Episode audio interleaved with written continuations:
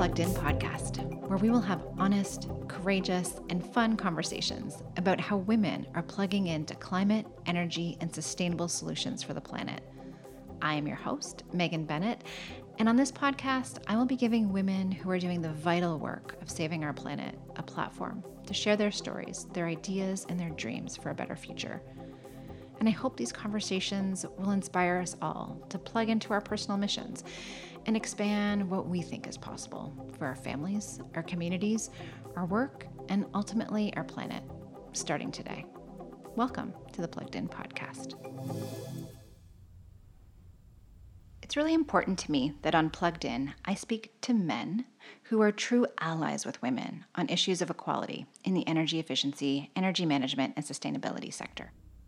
And to be honest, the first guy that came to mind for me was Corey Diamond. He has always been a refreshing, energizing, wise, compassionate, and generally super fun colleague and leader to be around. We worked together at Summerhill for years, and for me, he is a true ally, supporter, and advocate for diverse voices and perspectives, and for doing the next right thing. So I'm excited to share this interview with you. Corey is currently the Executive Director of Efficiency Canada, a relatively new role and organization, yet they are already having an impact, and we hear about their vision and the work they are doing on this podcast. A little bit more about Corey. He has more than two decades of experience leading social change organizations focused on engaging people to take action on critical environmental and social issues. He was previously the COO, Chief Operating Officer, and partner of global consulting firm called Realized Worth a company that focused on the design and implementation of corporate volunteering and giving programs. Corey spent 10 years helping to lead Summerhill, a Canadian firm that implements energy efficiency programs and focuses on engaging the public on energy efficient behaviors. Corey volunteers his time on a number of boards, including the Atmospheric Fund. He is an avid reader, record collector, and musician. He's a drummer in a pirate space jam rock band called the Great Rum Runners. I sat down with Corey at the Efficiency Canada offices in Toronto, and on the podcast, we covered quite a bit of ground. On this podcast, we talk about gender equality and leadership, what Corey has seen in the sector over the years, and how it compares to the corporate social responsibility sector he dabbled in as well. We talk about what Efficiency Canada is doing to lead on gender equality and ensure equal pay, equal leadership, and equal opportunity for women within Efficiency Canada and beyond. You will find out what got Corey hooked on working in the sustainability sector originally, and we learn what has surprised him about working in the advocacy industry more recently. He shares insights on the role he sees for financing and partnering with banks and green banks in the future on energy efficiency, as well as the opportunity and new role that municipalities are going to have in the future as they take on more climate action work. I'm always curious what inspires people and also what keeps them grounded and focused. So, Corey and I chat about what keeps him rocking. It's a super fun conversation. I really would expect nothing else from him. I hope you enjoy it. Let's dive in. All right, we're live from Efficiency Canada, offices in Toronto. Welcome, Corey Diamond. Thank, Thank you. you. Thanks for having me. It is such a pleasure to have you on the Plugged In podcast. You know, anytime I get to spend an hour with the great Megan Bennett is, especially first thing in the morning, this is like a great thing. Feelings are mutual. Thanks, man. okay, podcast done. Podcast, podcast. So, Corey, you're currently the executive director of Efficiency Canada with over 20 years experience, 20 plus, leading organizations that are working for social change, engagement on social and environmental issues. And I would love to hear from you what originally got you inspired to work in this field. And how did that take you to Efficiency Canada and this role that you have today? Well, like all great stories, it starts with a, uh, a romantic endeavor. I was I was 17 years old uh, in high school, and um, a girl asked me to uh, tree plant with her and I, you know I was excited about the opportunity to spend a day with her. But I did I had never gone tree planting or done anything like that. I was 17, and uh, Uh, so we went out for the day out near the Greenbelt, um, just northeast of Toronto, planted some trees. And that was right around the time where you kind of had to make a decision. Uh, you know, you have that meeting with guidance counselor in high school, and you kind of have to make a decision about like, what are you going to do? Where are you going to go to school, like university and all that stuff. And so I, um, uh, I don't know, I just started kind of thinking about environmental issues and, and things like that. And I ended up volunteering uh, one of the oldest environmental organizations in Canada, Pollution Probe. They were they're legends, right? They were the founders of, of the the modern environmental movement in Canada, and um, ended up connecting with them and going down once a week when I had a spare period on Fridays and just kind of learning about it. And to me, it was kind of the coolest thing. And and then the clincher of it all was once I started to learn about all this information stuff, they had great parties. Pollution Probe used to have like the best parties, and I was like, "This is a scene I can get Sold. involved in. I'm sold. I This can make an impact and have fun at the same time. Like I love it." And so from there, I just you know a series of dominoes throughout my life of uh, you know conspiratorial events that just kind of happened and came together, and uh, you know went went away to school and, and ended up in the sector shortly after that. Did you study environmental science? I did. I did the environmental studies side, so the policy side at, Yeah. at University of Waterloo. So, um, you know, um, learning a lot about kind of how the world works, bringing in some of the economic stuff as well. And, and my focus at that time, once I started to dive into it, was really trying to marry the kind of environment business side of things. Um, I'm not a science guy. I'm not a kind of. I don't have a science background, but I, I understood the business side and the policy side a little bit, and uh, and that's kind of where I grav- gravitated towards. Cool. Uh, so you're at Efficiency Canada now. What can you tell us? What is the organization? Tell us about the organization. What's its mandate? Where? What are your priorities? Right. So, Efficiency Canada, we're the national voice for an energy efficient economy. Uh, we're still fairly new. We officially launched in November 2018, so um, just about 10 months ago. Um, the idea is that we're the national advocacy organization specifically focused on um, energy efficiency policy regulations, both at the federal level, provincial level, and, and even the municipal level. So for us, everything is revolved around how do we advocate for strong energy efficiency policy, and we do that in three ways. One is in the design and analysis of strong policy. So we're, we're rooting everything based on you know what are the best policies out there that other jurisdictions are using or what do we think is going to be uh, useful in the canadian context and we do that with our parent organization at carleton university so we've got the strong kind of academic link and then what we do is we try and tell a story together with our allies and engage uh, people in the sector um, that energy efficiency is more than just saving energy and saving money. For us, the real message is that energy efficiency is a fast growing, emerging sector of Canada's economy. As such, it has uh, massive potential to help meet our greenhouse gas emission reductions and our Paris targets, but really, it also is the cornerstone of a massive economic transformation of Canada. And this happens in every single community, every province, everywhere. It's already happening now. So we want to tell that story.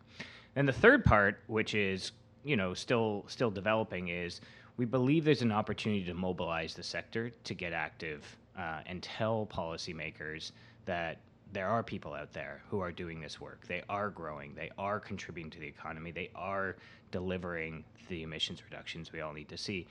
And decision makers need to see that because right now they don't, and they hear it from a lot of other sectors when you know active in politics today, especially in the energy sector. And so our job is to kind of help mobilize that sector as well. So that's what we're trying to do. That's where the Human Energy campaign comes into play. Mm-hmm. Can you tell us about it? So yeah, so our human energy was launched uh, about two months ago. Um, when we came up with this concept of the mobilizing or the mobilization of the sector, we did a we did some initial research, more anecdotal research, and we started talking to people, and we realized that most people, you would be an anomaly, Megan. Most people in the sector don't define themselves as being in the energy efficiency sector. They you know, install HVAC equipment or they're an architect or they're an engineer. It's one of the things that defines them and what they do. And they definitely don't go to cocktail parties on the weekend and say, I deliver energy efficiency. A very small percentage do. So our human energy was was designed to first speak to the sector itself, to stand up and say, you know what, I'm proud of doing this work. I'm proud of um, you know, helping schools be better places to learn. You know, I'm proud of being on a job site at a hospital that by making it more energy efficient, they can afford a, another MRI machine. I'm proud of helping this family in the depths of winter, you know, actually be comfortable when they're watching Netflix at night. Like, I should be proud of that. So, that's what our human energy is really kind of focused internally at the sector and getting people to self identify that, hey, you know what? Like, I'm part of this larger movement, and that's, that's pretty cool, and I should tell my friends about it. So the idea is that they identify and that they can be mobilized around advocacy down the line or Yeah, I mean, we're we're slowly going to evolve to that. I think you know there's an appetite um, amongst some people to get more active, and in any group of people, and this sector would be no different. There's going to be people who rise to the top as leaders who are willing to organize their peers and their colleagues to tell their story a little bit better and to you know get active a little more politically. It's not going to be everyone. George Monbiot in in the uh, in the UK says you only need three percent of any population um, to be active politically, and the rest will follow.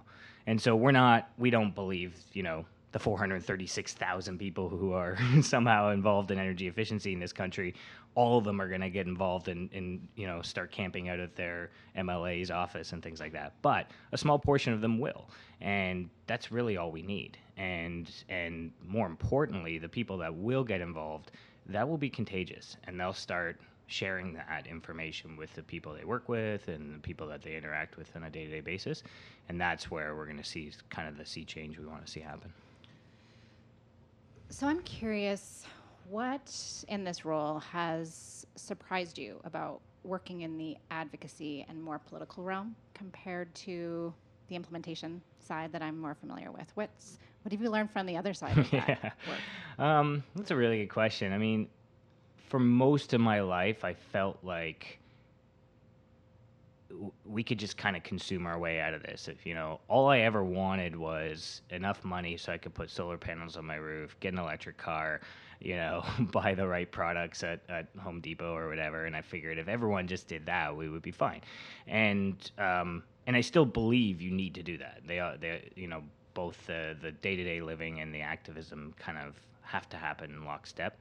Um, but without especially where we are today in the in the climate change crisis and in understanding how to transform Canada's economy and the world's economy, we have to we have to be a loud voice politically because just by doing the things in your personal lifestyle are that's not necessarily going to change the larger decisions that affect all of us. Bridges highways airport expansions you know pipelines all these things are for whatever reason, you know, without our, you know, they're not under our control. And in the energy sector, 70%, so the IEA says 70% of all um, energy decisions are made by governments. So whether or not myself and my neighbor do all the things we're supposed to do, and I, God, I hope we all do because you know, turns out living by your values is good anyways, and you're happier and, and you know, saving money and things like that and more comfortable. Um, but when all energy decisions are made by governments, uh, we have to get active politically. So that kind of surprised me. I never really thought about it in that way. And so some of the messaging that we're trying to kind of, you know, promote is that we have to continue to double down on the programs, on the implementation, on getting everybody to use less, uh, energy, you know, and, and improve that ratio of energy output per uh, economic output. But we also have to come together and demand that the policymakers, you know, follow suit, right? Um, and it turns out that that demand actually isn't that scary a thing. You know, that's another surprise I had. The, the, some of the things we're asking for, some of the things we're, we're advocating for, aren't that radical. Um, and in fact, energy efficiency is probably the least radical issue uh, related to climate change um, uh, on the political spectrum. So, so that was kind of surprising too. Is like, wow, this is this is you know, it's absolutely important. Number one, and then number two, uh, the advocacy work. We should be able to win this one. And what's been the response? Well, um, we're still fairly new. I think you know any kind of political advocacy has a mix of um, you know good strong strategy and and total luck and happenstance, right? And so you you end up doing the right things and having the right conversations. You end up being in the right place at the right time. And you know, early on when we first got established, even before we officially launched last summer, we were involved in a discussion where we were trying to bring the views of the allies in the sector to the federal government on uh, what they should do around energy efficiency in the budget 2019.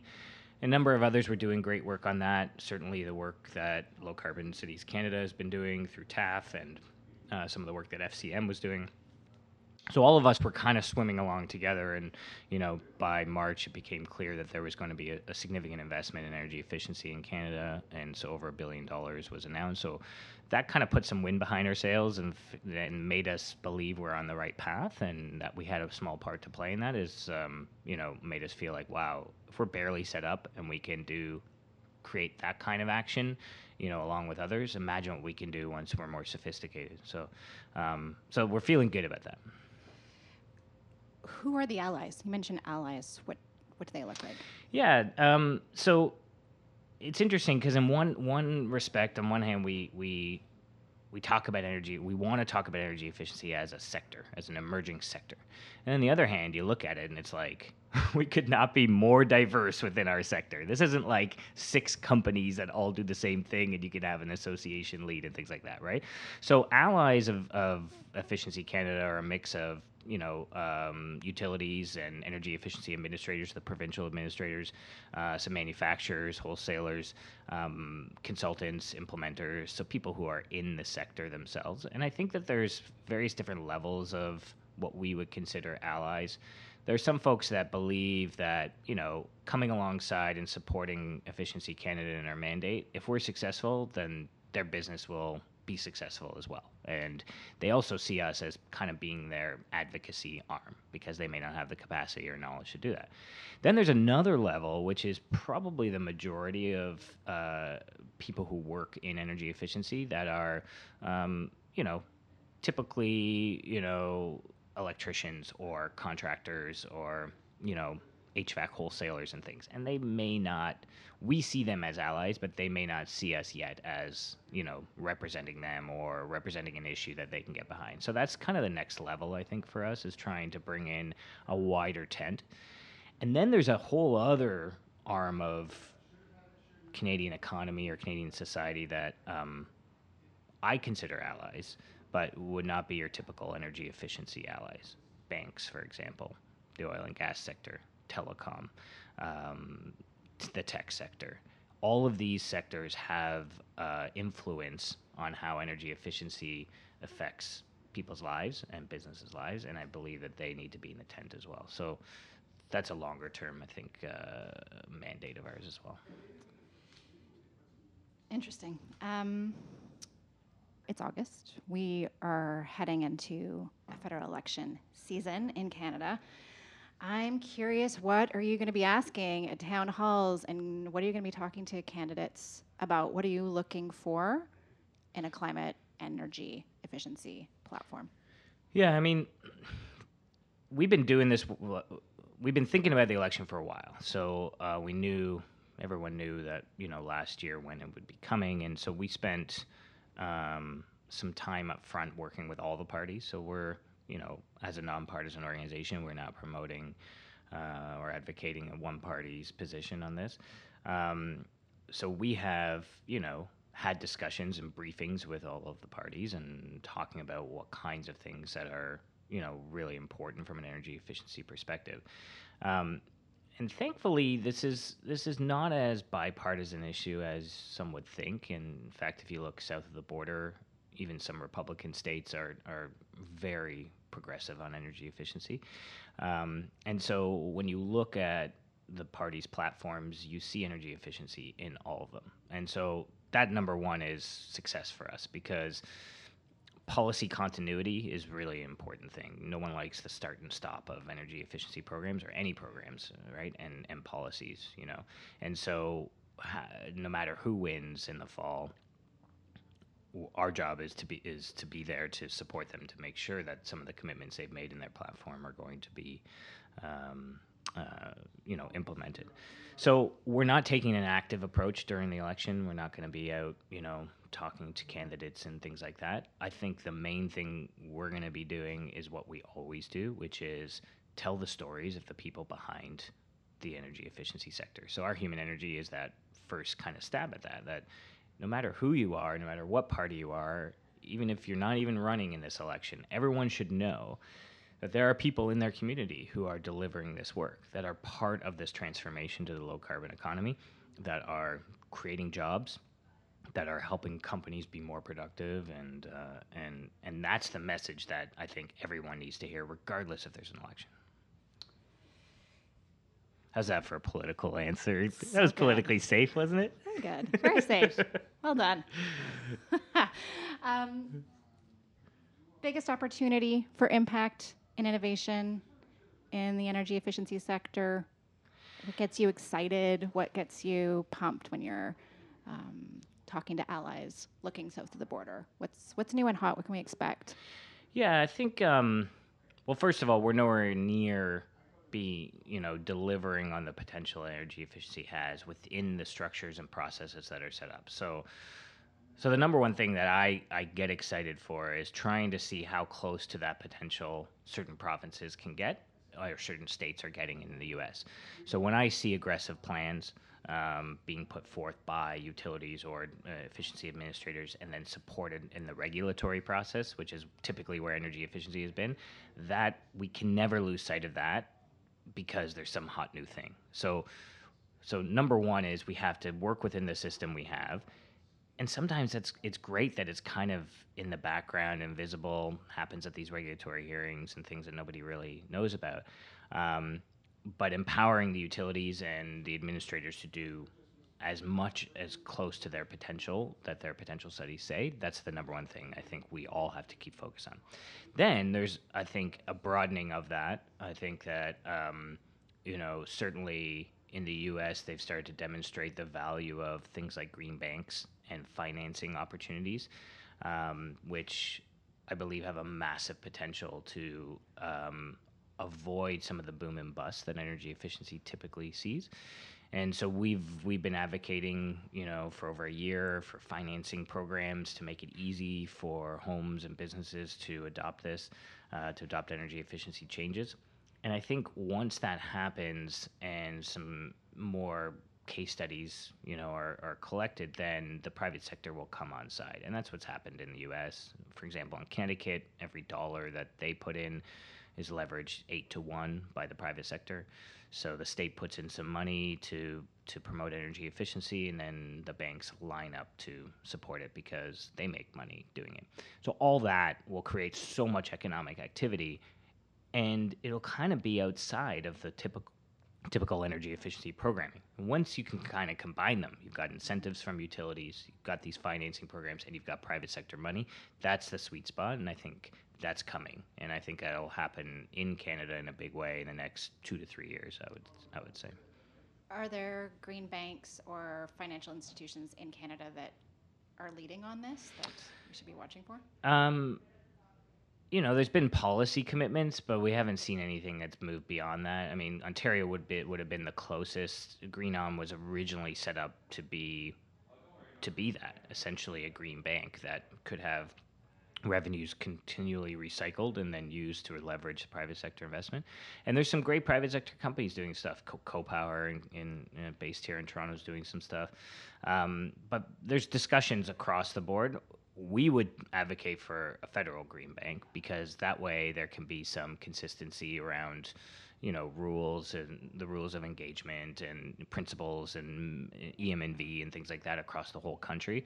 And the federal government, we believe, should be taking a um, uh, the first step in that, working with their provincial colleagues to do it, and then together going to the private sector to make that happen. So you're starting to see some of that in the UK, in the US. Um, there's a big movement in the US to try and knit together some of the state level green banks into a, a federal green bank initiative um, that some of our colleagues are working on. So I see that as a, a huge next leap for energy efficiency.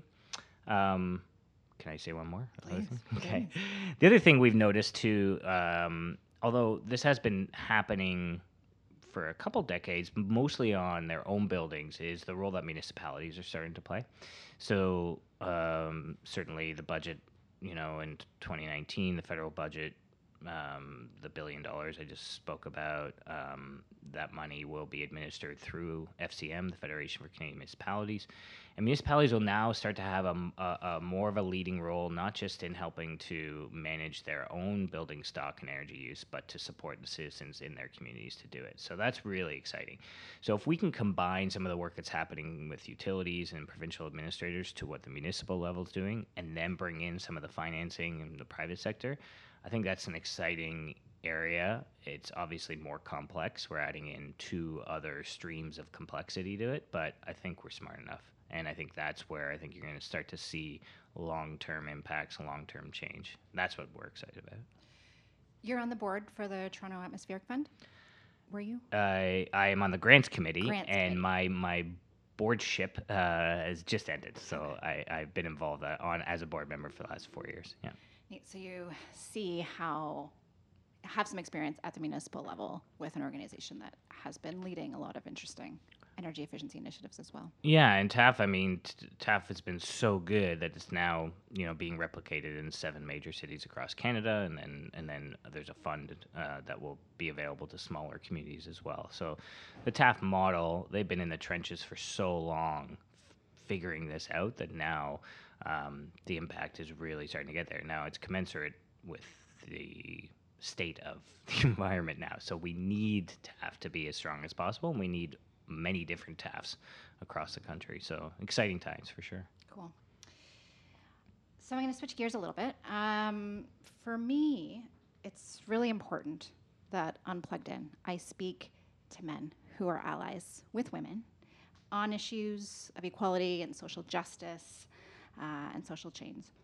So, Efficiency Canada recently signed on to the Equal by 30 initiative, which was great to see. Um, could you tell me a little bit about the initiative and why it was important for Efficiency Canada to sign on and then promote it so broadly to your allies? Yeah, I mean, for sure, and like many people who work in in the do-gooding space, you know, it's hard to isolate climate change or energy issues on their own. I mean, issues of equity, diversity, inclusivity, and all that are all related. And um, you know, the people that I work with have been at Efficiency Canada. Um, you know, part of what has brought us together is that passion to not just change the world on the ecological side, but to do it for all humanity. And so, it's it's an easy fit for us to kind of look at this and say, okay, if we are demanding a world that is more inclusive and, and equitable, um, we better start ourselves. And um, and this was really driven by Natalie Irwin on on, on my team, who kind of looked at this and said, okay, not only should we be committing, but we can actually promote this and try and get every other organization in our sector to do this and and and challenge them to join. So we've made commitments on equal pay, equal leadership, and equal opportunities, and that's what Equal by 30 is is to uh, have those commitments in place, and that by 2030 there is uh, widespread um, equality within this sector or within the energy sector. And so we've kind of taken this as first of all, let's make our own commitments, and then second of all, um, which allies can we bring on side? And so we did kind of a fun challenge, uh, you know, social media challenge, you know, to other organizations and ask them to commit and them to ask others to commit. So kind of like create this bit of a pyramid. And um, yeah, so we're proud to be part of it. Um, we feel like it's just a small thing. Um, there's so much more that we can be doing. Um, but at least with you know joining by Equal 30, we're part of a broader movement that is pushing for this. It's great. Um, as you travel across Canada and speak to thought leaders, speaking at events, talking to energy efficiency professionals, I'm curious what are the equity and diversity issues that you see are coming up? Uh, well, are they coming up? What do you what, what's on your mind from an equity and diversity perspective in the sector? Yeah, I think you know in general, uh, being in this sector for a long time, probably compared to other sectors.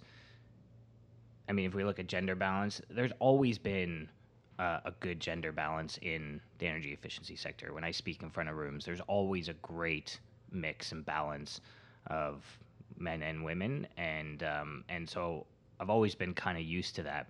One thing that I would that I'm starting to see, and I hope to see more of, is not just a balance in representation, but a balance in um, in leadership roles as well. And so, it's great to see people like Monica Curtis and Energy Efficiency Alberta and Colleen Kuruluk and Efficiency Manitoba, who are strong female leaders and are leading their organizations. So for for a long time, I think like any other sector, you, you would start to see a balance and like a gender balance, but you wouldn't necessarily see it in the C-suite or in the things. And you know, people like Ursilia have been blazing that trail for a while as well. So it's great to see that, and and I'm proud to kind of see that.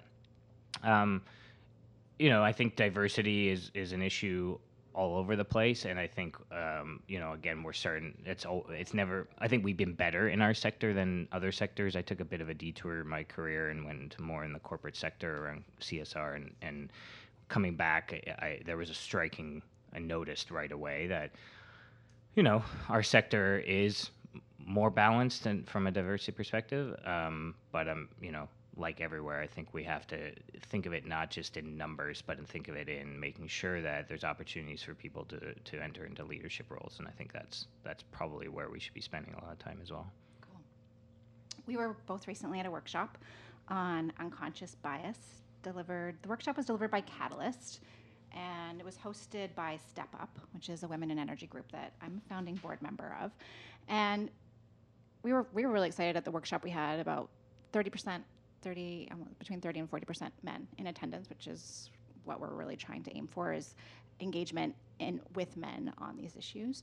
Um, and I thought there was some good discussion on how unconscious bias, like what it is, how it shows up for us in different ways, um, like how, what kind of social events we organize, who we're more likely to connect to on our team, um, who we promote and give opportunities to. So it definitely gave me a lot to think about um, in my own in my own role. And I was curious what you thought of that discussion and some of your reflections on unconscious bias and how it shows up for you. Yeah, I mean, there was uh, one of the cool parts of that session was we did this. Um, I don't remember the name. It was like the Harvard implicit bias yeah, yeah, yeah. test or implicit bias assessment or something. That's that was actually really interesting, and we didn't do the whole thing, but um, the facilitator kind of walked us through. And I mean, the whole thing about unconscious bias, if you're gonna start to tackle it, is you have to turn into conscious bias. That's the first thing, right? And so things like that help you identify. I was like, really, I do that, huh? Um, you know, as a leader, you know, you're always trying to kind of think about how to avoid that. Um, and I think the thing I learned from that session is tactics and different things you can do to bring it to the forefront so that you can make the right decisions. You know, one of the things I found interesting in that got got me thinking a lot because I was kind of going in, okay, thinking about bias and thinking about stereotypes and things like that. One thing I had not thought about until that session was um, different ages and and where you are in your career, and it kind of hit home because, you know, I was I was a young person in this sector for a long time, and meeting with various different leaders or utilities and things who are typically, you know, men who are twice my age, you know, and I always felt that kind of there was some bias there towards what we were trying to do. And I vowed to never be that way. And that session helped me realize, oh my gosh, I'm like doing that. You know, even even in a joking way where you kind of, you know, talk about quote unquote millennials and doing this and that. Is like okay i'm i'm just as guilty in fact probably more guilty. So um, you know I, we work with a fairly diverse team age you know brackets and life life kind of phases and things. So that session made me realize guy I, I gotta pay attention to that. And i definitely do not want to turn into the people that were treating me that way, right? But it's weird how age does that to you, right? Like you mm-hmm. all of a sudden you wake up and you're in your mid 40s and you're the old guy. like it's funny. So I think that session eh, overall just kind of, you know, at least just helped me realize and and bring it to the forefront that there are probably some things I'm doing that I I need to change myself. So cool. Who inspires you most right now, Corey? Greta Thunberg. Yes. You're like, please say Greta. Please say Greta. You know, and for those who, who are listening, I mean, you probably have to be under a rock if you're listening to this and you don't know who she is. But, you know, the Swedish advocate, 16 years old, uh, environmental advocate, does a climate strike every week, does not go to school. Um, started it uh, last September, and within six months had a million and a half students in 100 countries around the world um, just taken to the streets. And so, you know, I have a 10 year old daughter, um, obviously thinking about the future, what kind of planet we're leading. And it's not just the message that she has, um, it's the fact that if we do come together, activism can work. And I think her inspiration, her hope, her very matter of fact way of delivery, and the fact that in such a short period of time, uh, young people have caught on to this is just blowing my mind. And so, if we can be a part of that solidarity, a part of that, I mean, in any small way, um, I don't think our sector is going to be striking every Friday, but we are we are definitely swimming alongside, and we can lend our, our voice to that as much as possible. The other thing is, it gives me hope that, um, you know, like ev- anything, poli- politics change because people demand it to, and so if we're demanding, maybe we're not out in the streets demanding the types of things, you know, the big things that Greta's talking about. But the fact that we have a constituency of more than 400,000 Canadians who work in this sector gives me some hope that if we have a strong voice, people will hear it and we can change what, what we need. So, I mean, I read Greta's speeches and I get goosebumps, you know, and so it keeps me going, right? And keeps me believing that, you know, the power can be in, in the masses and in the people, and it's an exciting time to, to, to latch onto her message. And as we speak, she's sailing across the ocean. Yeah, I know. To uh, to North America. It's crazy. I know it's crazy. she's so hardcore. So I better see you out there with your daughters uh, yeah. when she comes here. Yeah, absolutely. We will be here. Yeah. Um, have you been out on? Pro- did you go to any of the Friday? No, the the, the big one happened. Uh, it was unfortunate in Ontario. This was the big one happened when I was trying to get my daughter out and doing it, and it was um it was either a PA day or it was March break, or I think it was March break, and so she was she wasn't in town, and so I didn't I didn't attend. But um, I've already talked to her about our plans for September and what cool. we're gonna do. So cool. Yeah, yeah. All right, we'll yeah. talk offline. Yeah, meet you there. Question for you. This is a question that you taught me to ask at the start of a project, at the start of an initiative. Um, and the question is, what does success look like uh, for whatever we were taking on? And I'm curious, just now, generally, what does success look like for you? Yeah, I mean, there's you can answer that in so many ways. I think you know one of the things we're trying to do. Um, to me, if energy efficiency is not a political football, if energy efficiency has bipartisan support at all levels of government, if energy efficiency becomes the basics of what any policy includes, that would be success. If we don't have to fight for the bare minimum of energy efficiency anymore, then we will see that that to me will be success. Success will also include the sector growing and that um, has opportunities for young people to go into a career into the workforce that gives them some purpose and some some inspiration and enables them to make money good money and uh, and support their own communities. So that that is success overall as we have you know consistent policy um, that is that is not controversial that every party every level of government wants to do as much as possible to eliminate energy waste and enable Canada to be more competitive and productive, and that it is then supported by a sector um, that is growing so fast that so many people want to move into it to support it. And if those two things happen, then we'll see the outcomes and, and the impact that, you know, people like Greta are talking about and stuff like that. So awesome. Great vision as a hardworking traveling dad all over the country, what are your? Do you have any daily practices? How do you stay grounded? Uh, rock and roll. Yeah. yeah, you know, I, I don't know. I mean, uh, obviously, like everyone, you, you, you wish you exercised more and you meditated more and things like that. I mean, I do have a, a, a fairly good regimen. Um, but, you know, I, I listen to a lot of music. Um, I was just telling you about this five hour Grateful Dead podcast. Everyone should listen to Jer Bear, Shakedown Stream.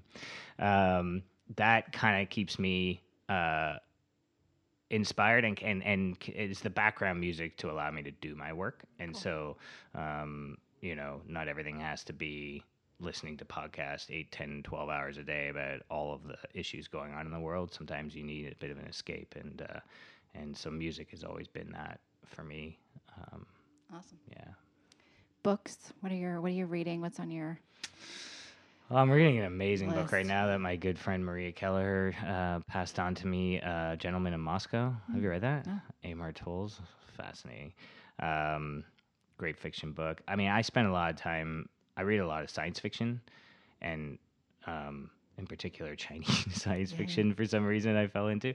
And so there's plenty of that to go around from the classics in the 50s and 60s, you know, uh, Bradbury and Asimov and, and those guys. And, and uh, I just read an Ursula Le Guin, Le Guin science fiction book, um, which blew my mind. Um, and uh, so, yeah, I try and I try and read mostly fiction.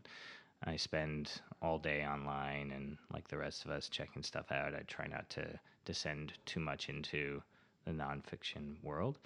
Um, so, I mean, if I were to tell anyone, you know, what, you know, what book in particular, The Three Body Problem by uh, Liu Cixin, which is a fascinating, has so many universal themes in it, and is a fascinating story of amazing characters, and it's three parts, and it's just incredible. So Great. go for that. I always like to try to get a book recommendation out of you. Yeah, yeah, anytime. Be careful though, because then all of a sudden, you know, there's, there's a rabbit hole there. So, yeah. Cool. Um, all right. Well, we're coming to the end. Um, anything else you wanted to share before we close out? No, I mean, you know, anybody can can join what we're trying to do. I mean, we're we're trying to be an inclusive voice um, for the sector. Um, you know, we don't think we have all the answers, and and certainly, you know, our approach is to bring everyone together to come up with the answers. And we're a small team. There's only you know six of us, and and you know we can't do it all ourselves. And so, if you have policy ideas or approaches or connections or just want to have a coffee or a beer like that's what we want to do we want to bring people together to kind of do that. And it means so much to the more you know that we can bring those voices not just people within the efficiency sector but if we're having meetings with government officials of course they're going to think efficiency canada is advocating for energy efficiency. But if we're there with you know like my friend benjamin shinewald from boma canada or we're there with you know someone from a financial institution it's going to mean a lot more if they're pushing for this as well right? So if you have friends if you work in a sector um, that you wouldn't think you know is core to what we're trying to deliver give me a call like uh, let's think again about that because they, you know, you could have more impact in the way policy gets developed than than we would. You know, the organization set up to do it, but by bringing in, you know, the different voices of Canada's economy, that can be, you know, really powerful for us. So, um, but yeah, I mean, we're we're we're we're figuring it out as we go. You know, we're the first to admit that. So, so come tell us what to do. And how do people reach out to you? Um, well, I'm a Luddite. I'm not on any social media. Um, uh, but, um, you know, Efficiency Canada's on Twitter, LinkedIn, Facebook. You can email me anytime. I don't know, on your website, you can put my email address and uh, uh, go from there or swing by our offices in Toronto or Ottawa. Amazing. Thank you so much, Corey. It's such uh, a great chance to chat with you. Really appreciate your support. It really means the world to me. And thank you so much. Well, thank you, Megan, and, and congrats on taking a leap and doing this podcast. I think it's amazing. It's and I hope you have the best guests moving forward. Thanks so much. All right. Thanks. Thank you for listening to the Plugged In podcast. I'm having so much fun bringing this to you, and I hope you enjoy it as well. Let me know what you think. Share it, rate it, leave a review. reach out. I am on Instagram, Twitter, Facebook, LinkedIn. All the info can be found at pluggedinpodcast.ca. I am super thankful for all the love and support behind the scenes. Some special call outs to Ursilia Serafini and Summerhill for supporting me with the time to explore and work on this personal project. So appreciated. And finally, to my guests, thank you for being the inspiration. Join me next time on the Plugged In Podcast.